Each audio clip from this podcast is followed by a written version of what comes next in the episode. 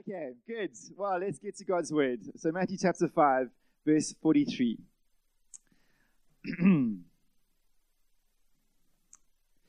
you have heard that it was said, You shall love your neighbor and hate your enemy.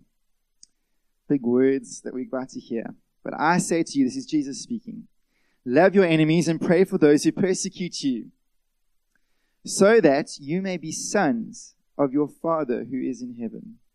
For he makes his sun rise on the evil and on the good, and sends rain on the just and on the unjust. For if you love those who love you, what reward do you have? Do not even the tax collectors do the same? And if you greet only your brothers, what more are you doing than others? Do not even the Gentiles do the same? And this is what we're focusing on today. You, therefore, must be perfect as your heavenly Father is perfect. Wow. You therefore must be perfect as your heavenly Father is perfect. What a statement by Jesus. And um, today I want to wrap up this Facing the Giants series, which was Matthew chapter 5 as a whole. And, and what a journey Matthew chapter 5 has been. If you've been with us from the beginning, I tell you, it has been 10 months of, of real joy and challenge of seeing how Jesus starts off by saying, Anybody here who wants to follow me, brace yourself. You're in for the most wonderful change in your life. If you take following Jesus seriously, it was described in the Beatitudes, remember? Oh man, this transforming power of Jesus and the Spirit changing us, starting off with being poor in spirit, leading us to righteousness. And then he goes on to say, This effect in your life is what the world sees. You become salt and light. And then he goes on to say, But just remember, and this was the radical part of the series, is that this is not by any law. Don't you think it was amazing for Jews? They've been told to keep this law from the beginning. And Jesus saying, that's not how you're going to reach this righteousness. That's not going to, you're going to effect this change. That law is too low for you. Ah, he begins to unpack what righteousness looks like in the Christ follower. And he does it in a pattern. He shows first of all what the law says, then he shows what he commands. And that's where we got facing the giants from, is he chooses six areas where there are massive giants in our society and even in our own fleshiness in the way that we have to respond as Christians who love Jesus. Is this life calls us to rise to the peak of godliness. And that's where we got to. We've been climbing a mountain, and, and two weeks ago, Pierre wrapped up this part of this awesome message where Jesus says, You have heard that it was said, You shall love your neighbor and hate your enemy. But ah, I say to you, Jesus on his own authority, love your enemies and pray for those who persecute you. Now, can I just point out today, is there anything more supernatural than that? Is there anything more supernatural than a human being looking at their enemy and saying, I forgive you? And I don't just forgive you, I pray blessing on your life. But like R.T. Kendall said, it was brilliant. Anybody here trusting for a miracle?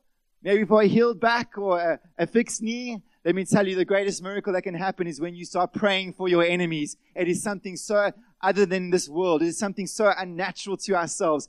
And we have, we have scaled the heights. We've gotten higher and higher week by week. And we're at the peak today where we get to survey, survey this, this wonderful scenery.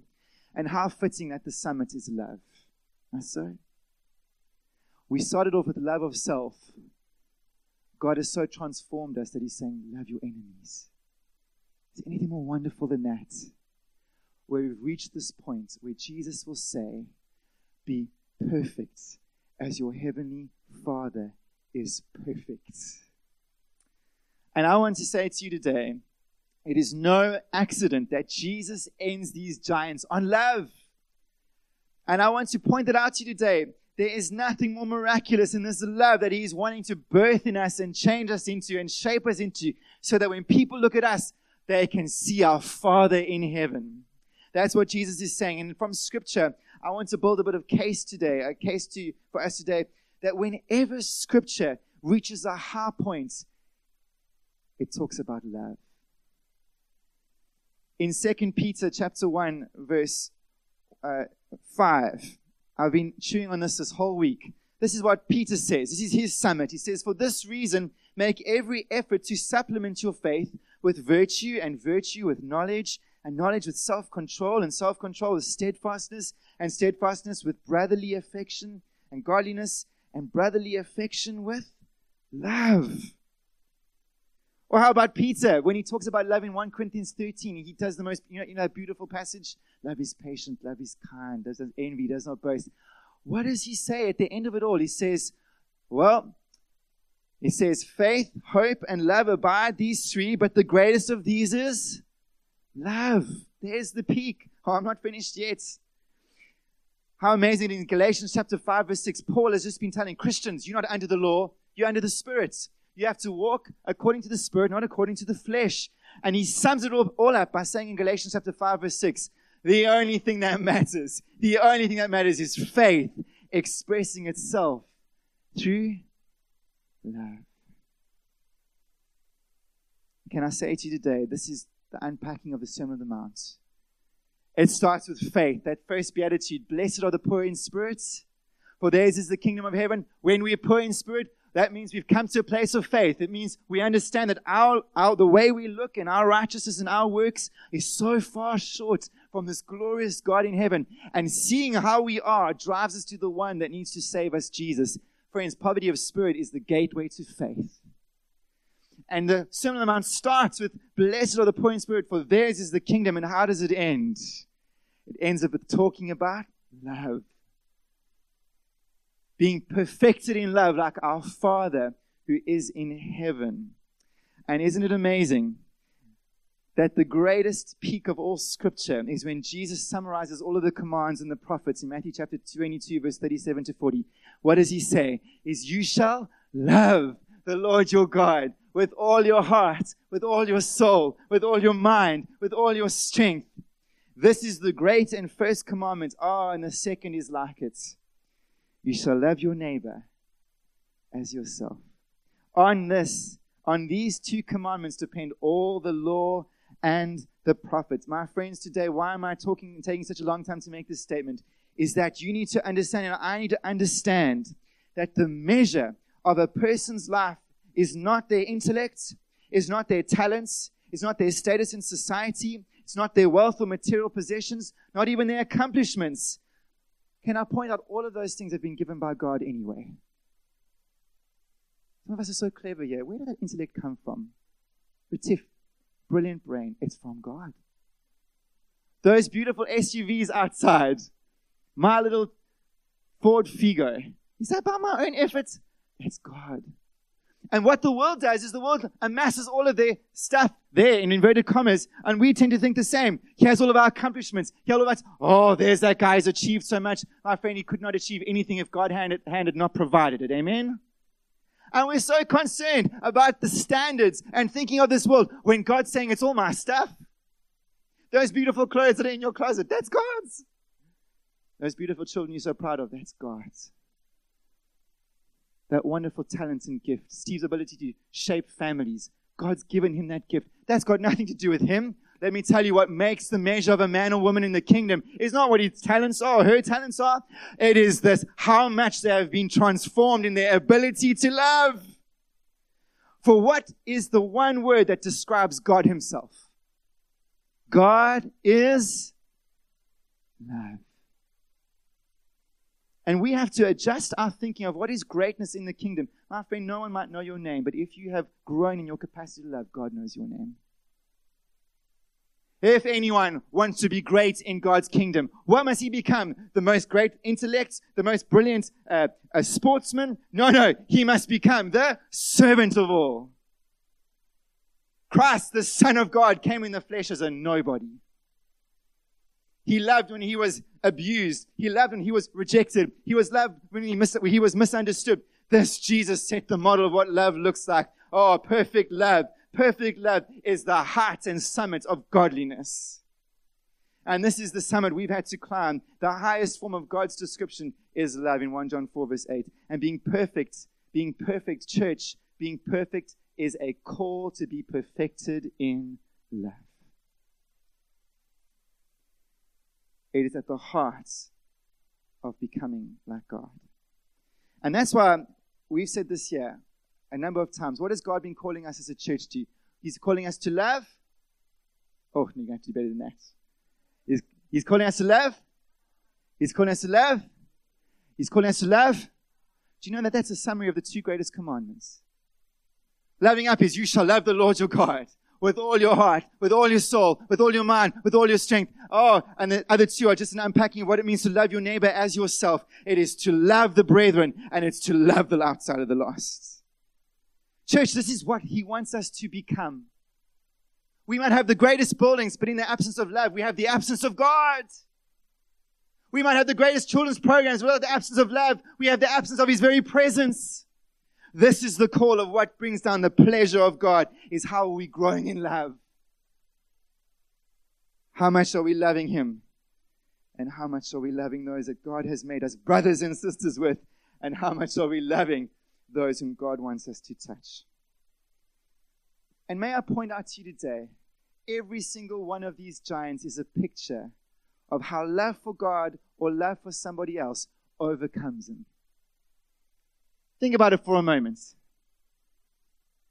What would possibly want to stop you from that unrighteous anger of wanting to either verbally or physically beat that person that's offended you? It's your love for God. You don't want to displease Him. It's also your love for that person. When you resist lust, let me tell you, you're starting to understand what it means to love God when you resist sin. God is perfect love and he cannot be tempted. He resists every form of temptation as we are growing in our ability to overcome and flee these things that block the kingdom of God in our lives. Oh, my friend, we're starting to grow in the likeness of God.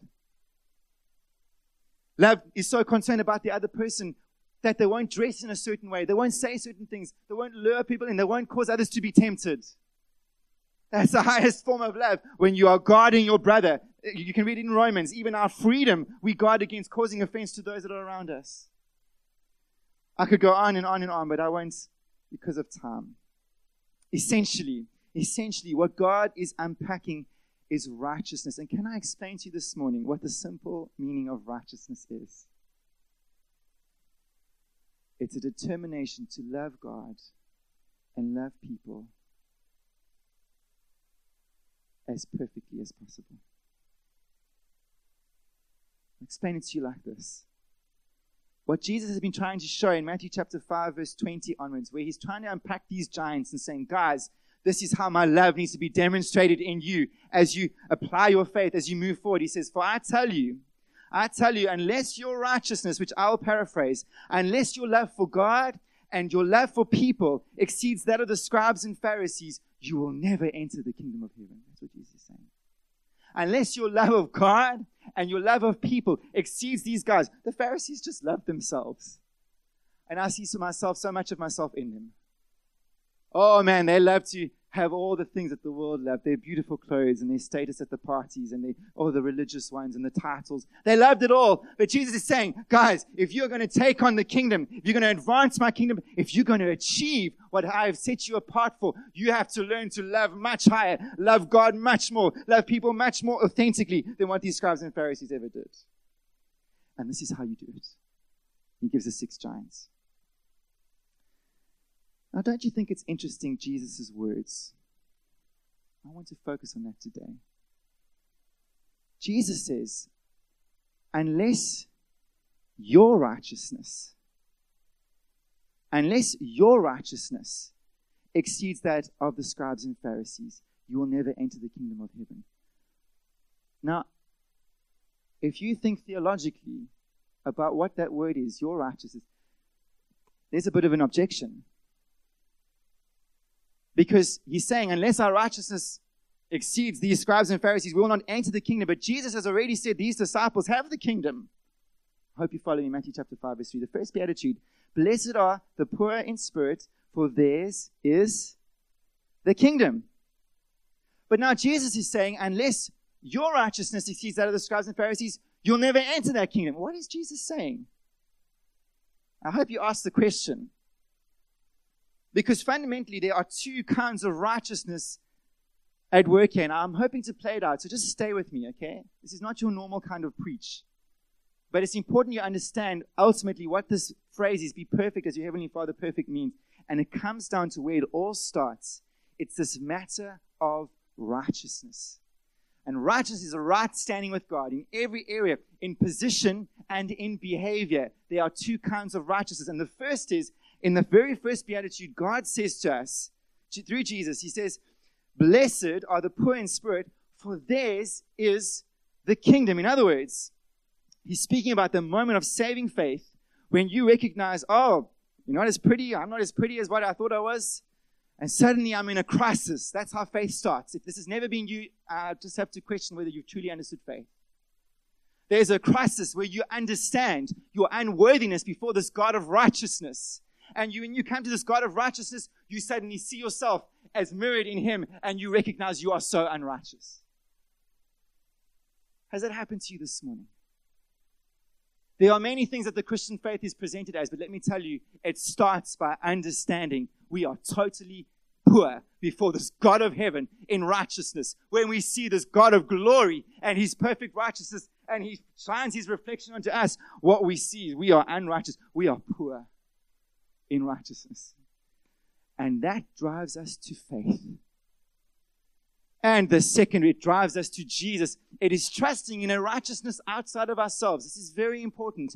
In order to become a Christian, you have to receive another's righteousness, and that righteousness is called Jesus Christ.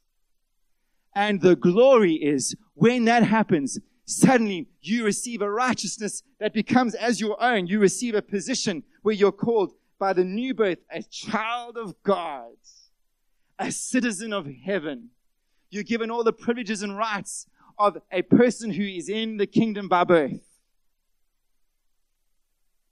You are righteous in your position. Now, that is the greatest statement for anybody who really thinks here this morning is that when you come before God, you're not coming and Him saying, Well, let's assess you this morning. Let's assess Mark this morning. Oh, Mark, you do a bit of shaping up a bit. You know, you're not looking too good this morning. I think go away and clean yourself up a bit and come. No, no. Mark has the privilege of the blood of Jesus. When he prays, he's covered by the blood of Jesus. When he stands, he's standing on the blood of Jesus. When he is working and seeking and, and fellowshipping with the Lord, he is covered by the blood of Jesus. Mark is righteous in Christ by sheer grace through faith. Amen.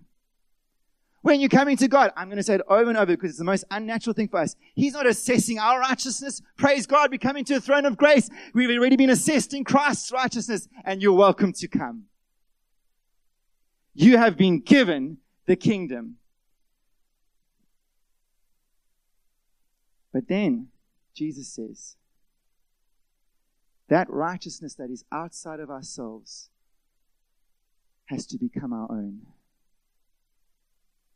that righteousness which was Christ's must become our righteousness. What does that mean? It means that we have to lay hold of this righteousness we receive by faith. This is very important.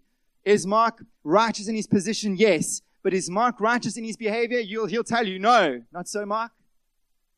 So true, he says is we have to apply what we have received to every single area of our lives. And Jesus says if we do not apply this righteousness in the most detailed aspects of our emotions like anger, of our temptations like lust, of our marriage covenants, of our words that we say, of the way that we treat those that have hurt us in terms of revenge, of forgiving those that have hurt us in terms of forgiving and praying and blessing, unless we do these things, we will never enter into the kingdom of heaven. What is he talking about?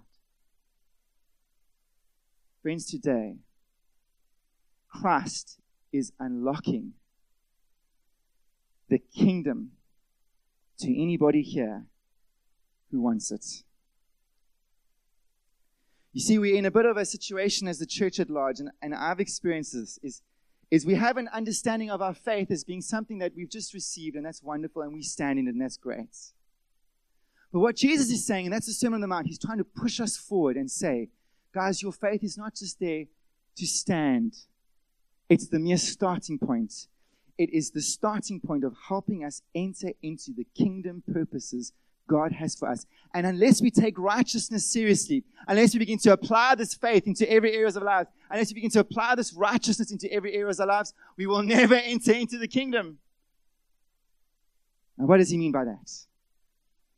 Well, you'll remember. You'll remember that first generation of Israelites they had to have two kinds of righteousness when they left Egypt. The first was they had to shelter under the blood of the Lamb. and they painted their blood on the corner posts of their house, and they sheltered under the blood, and God delivered them from that wicked kingdom, from that kingdom of slavery and darkness, which was hell on earth for them. That was Egypt. And God thrust them forth into what? Into the into the wilderness. And where were they planned to go? Say it louder. Come on, Mandy. The promised land. In other words, they had not yet entered into the kingdom, although they were qualified in it. And I want to unpack this this morning a little bit because it's important we understand that for those first generation of Israelites, every single one of those Israelites knew there was a little bit of plot of land to be taken.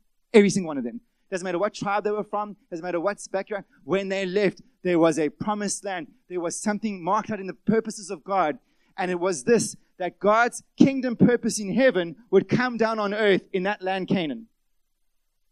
God's kingdom on heaven needed to come on earth through whom? Through the Israelites. They were vessels, they were instruments of advancing God's kingdom. And they had to train themselves for that purpose. They had to seek first the kingdom, that land which God had called them to take for his plans and purposes, over which he would reign as the king. Don't you remember it was such a sin when Israel rejected God as their king and chose Saul? Why? Because God's kingdom is pictured in that land of Canaan where his people have advanced his kingdom to such a degree that he's Lord. He reigns over every single aspect of that domain. My friends, this morning, how much does that motivate you? Are you the kind of Christian to kind of say, I believe? I believe. But I want to be like James this morning and say, well, then show me your works. James says there are two aspects to faith. There is a saving faith, where James says, Don't you understand? Yes, you stand in the righteousness of Jesus by faith alone. Ah, oh, but that faith has to be completed. He says, You show me your faith, I'll show you my works. Because the Christian who understands the Sermon on the Mount understands that salvation faith, it's just the start, it's just the beginning. God has predestined us for good works. We're not saved by good works, but we have to lay hold of something for which God has laid hold of us. Isn't that the most exciting thing ever? I'll tell you the problem that some of us, we are so spiritually bored here this morning because I was saying at the eight, we've got this armchair faith. Now, I know, like, my bum loves the armchair. So does yours, not so? And it's a lazy boy. We kick out the feet and we want to kind of stay where we are. And we say, okay, God, give me the coffee, give me the tea, give me the meals. I'm loving my armchair faith. But let me tell you now, my friend, this morning, if you do not take righteousness seriously in your life, in other words, this call to apply your position of righteousness to every single area of your life, oh, like that first generation of Israel, perish in the wilderness when God had an allotment for them to take. And there is an order in this life. Can I say this? I'll put it like this. You have not been designed just to be, uh, believe something. You have been saved to achieve something for the Lord. And your seriousness, it's an order. 10 o'clock, I've got to say to you, this thing comes as an order. Jesus says, seek first, seek first the kingdom of God and his righteousness, and all these other things will be added unto you, is in our lives. There is something we must be gripped by. And the reason why Jesus said it has to come first is because there is so much contending for that thought space, not so? You know, I've had to, maybe I'll be a bit vulnerable this morning. I've had to delete the YouTube app off my phone because at any moment I can just click on it and I can start to watch whatever I like. Netflix, whenever we like. Meetings, sports clubs, children's activities. There is so much pressing in on the Christian's mind that eventually the kingdom becomes something that's at the bottom, where Jesus is saying it needs to be something at the top. Mandy, you are a teacher where you are at for the kingdom. You are placed where you're at for the kingdom. And God has allotted you that land to go. You need to understand that I am calling you to take this and I'm going to provide for you to have it. But it's not going to come in your armchair. Oh no, friends, don't remember the story of that first generation of Israelites. I love it. When they're at the Red Sea, what have they got to do? They've got to trust God. He's going to change it. He's going to open it up. They have to apply their faith. When they move through it, they get there and there's suddenly no food. They need provision. What do they have to do? They have to trust God, and God sends manna from heaven, and He won't give it for more than one day. When they get to a place of thirst, maybe that's where you are, where you're so thirsty spiritually, you're so dry and you're desperate, and God suddenly says, You have to trust me, and it comes from the most unusual spots a rock. Oh man, these guys had to see even the giants in the land that they had to face when they were to see that they were to say, This is the land that God has given me. I'm called to be a giant slayer. And I ask you today, uh, today how motivated are you? To seek that kingdom space where God has called you to be a vessel of righteousness and an advancer of his kingdom. It is just for you. And the problem that we have today, this is how it works, is yes, do I believe in salvation through grace by faith alone? 100%. Do I believe that that is an unshakable foundation? Yes. But do I believe that's all? No. We start off by receiving something. We move it forward by doing something. Like James says, our faith must be completed by works. We must apply it into every area of our lives. And Jesus in the Sermon on the Mount says, There is not one aspect of your life that does not belong to the kingdom. Be perfect, be complete as your heavenly Father is complete. And God's purpose, this is His glorious purpose in you and me, is He wants the world, when they look at us, to understand who our Father is. One of the humbling things about Sarah, my girl, is she reflects the imperfection of her dad. You've heard me say it before, I've got this horrible habit of pointing the finger. Marina can't stand it. And when my little girl imitates me, she goes, Stop it! Stop it, you naughty boy, naughty girl. Or she'll go, Naughty daddy. And when she does it, I want to cringe because I see in her the mirror of myself, not so. Can I say to you today, the purpose of God in your life, this is the big statement of Matthew chapter 5, is not only to bring you to faith, but to move you forward in it. He's not just saying, guys, sit back, you're in the kingdom. No, no, you have not yet entered the fullness of the kingdom. And the glory of the Christian is to partner with this God in heaven, the Father who saved them, to start looking like Him. That when people start to see us, they start to say, There is a child of the God who saved them, their Father. They are taking on the ever increasing likeness of the Father who oversaw their rescue. Amen. What a call. And can I say, as the greatest encouragement today, is that don't you notice Jesus uses the word Father when he says, You be like your father. Perfect.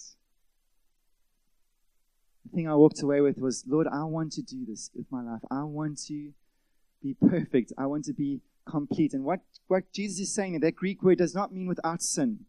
That Greek word means mature. There is something that God is bringing us to, like wine. Any of you wine drinkers here, you drink the mature wine, or cheese eaters here that it is an advancing process of becoming more and more and more mature. You are becoming more and more and more like the God who has saved you, like your Father in heaven. As you face up to these giants, as you love Him first, as you love others first, you start to experience the kingdom.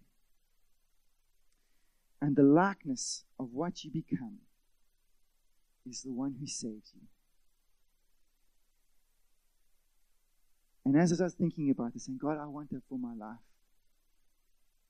I said, but who can possibly attain that? I hope you feel like that. I hope you feel. If you say, if I say to you, be perfect as your heavenly Father is perfect, I hope you feel the stretch. but I felt the Lord clearly say to me, Don't you notice the nature of the one who's calling you?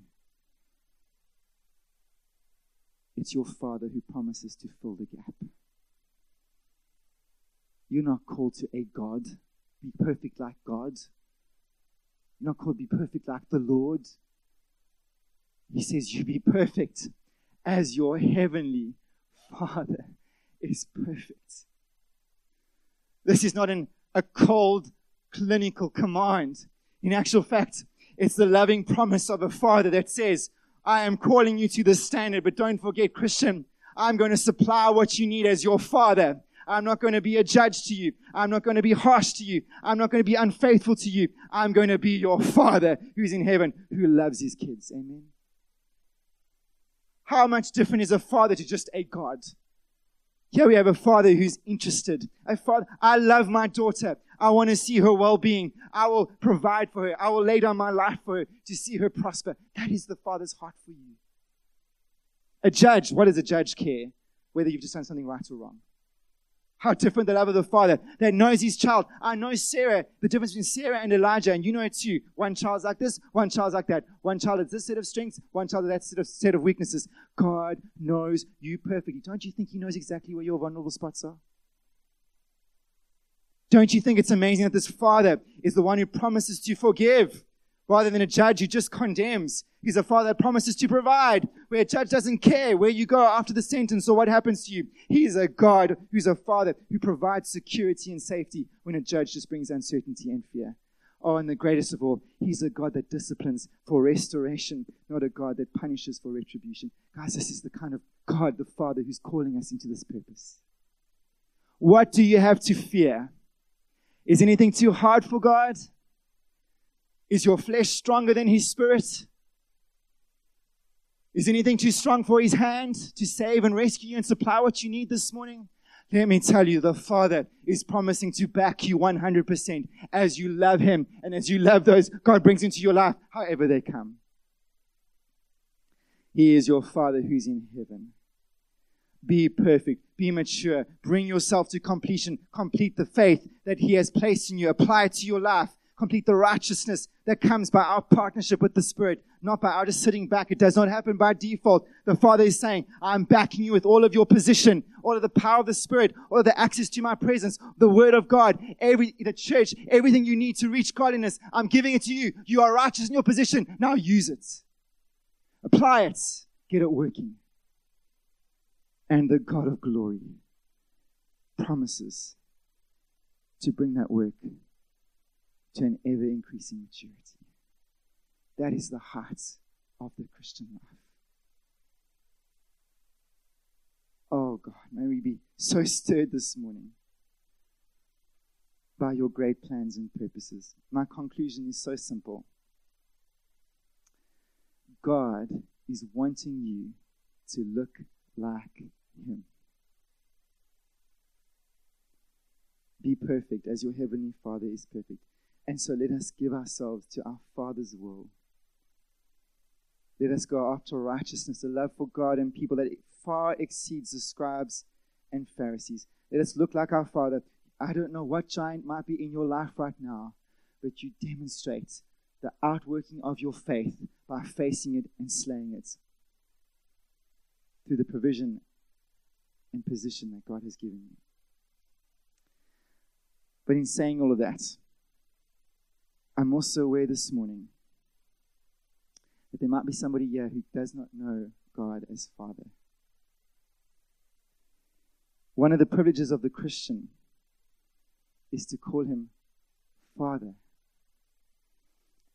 And you can hear sometimes as a person prays, and perhaps this is you, they can say God, but they can't say Father.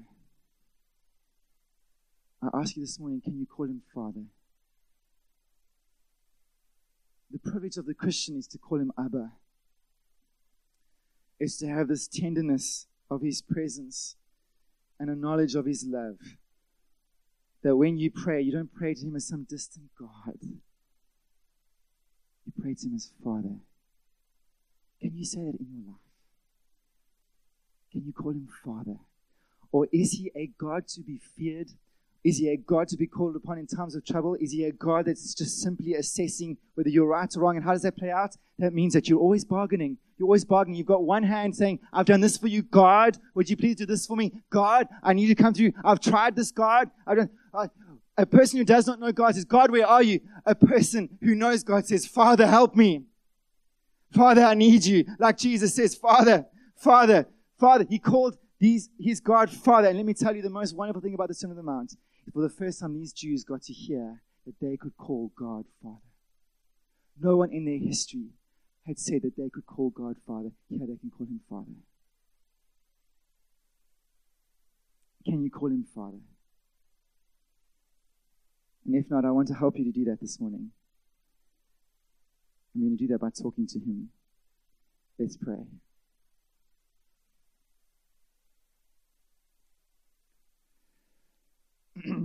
Father, in a moment we're going to come to you. But before we do that, is there anybody here that knows they've never really been able to call God Father? That they understand there is a God. Maybe you've been taught to talk to Him, but you've never experienced Him or approached Him as Father. This morning, I want to help you to do that. There's only one way. And as that great hymn puts it, come to the Father through Jesus, his Son. Jesus said, I am the way, the truth, and the life. No man comes to the Father but through me. And for a moment now, the Father is saying, just turn your attention to Jesus. And would you say this to Jesus? I'm going to help you talk to Jesus. You say to Jesus with me, This is you. Jesus, you know where I've been. You know what I've done. You know my sin. I'm asking you to forgive me. I need that blood that you shed on the cross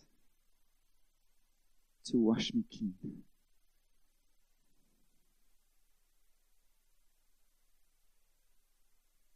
I want to be your child. I want you to put your spirit in me. I want you to help me live for you as best I know how. I want to fulfill your purpose for me.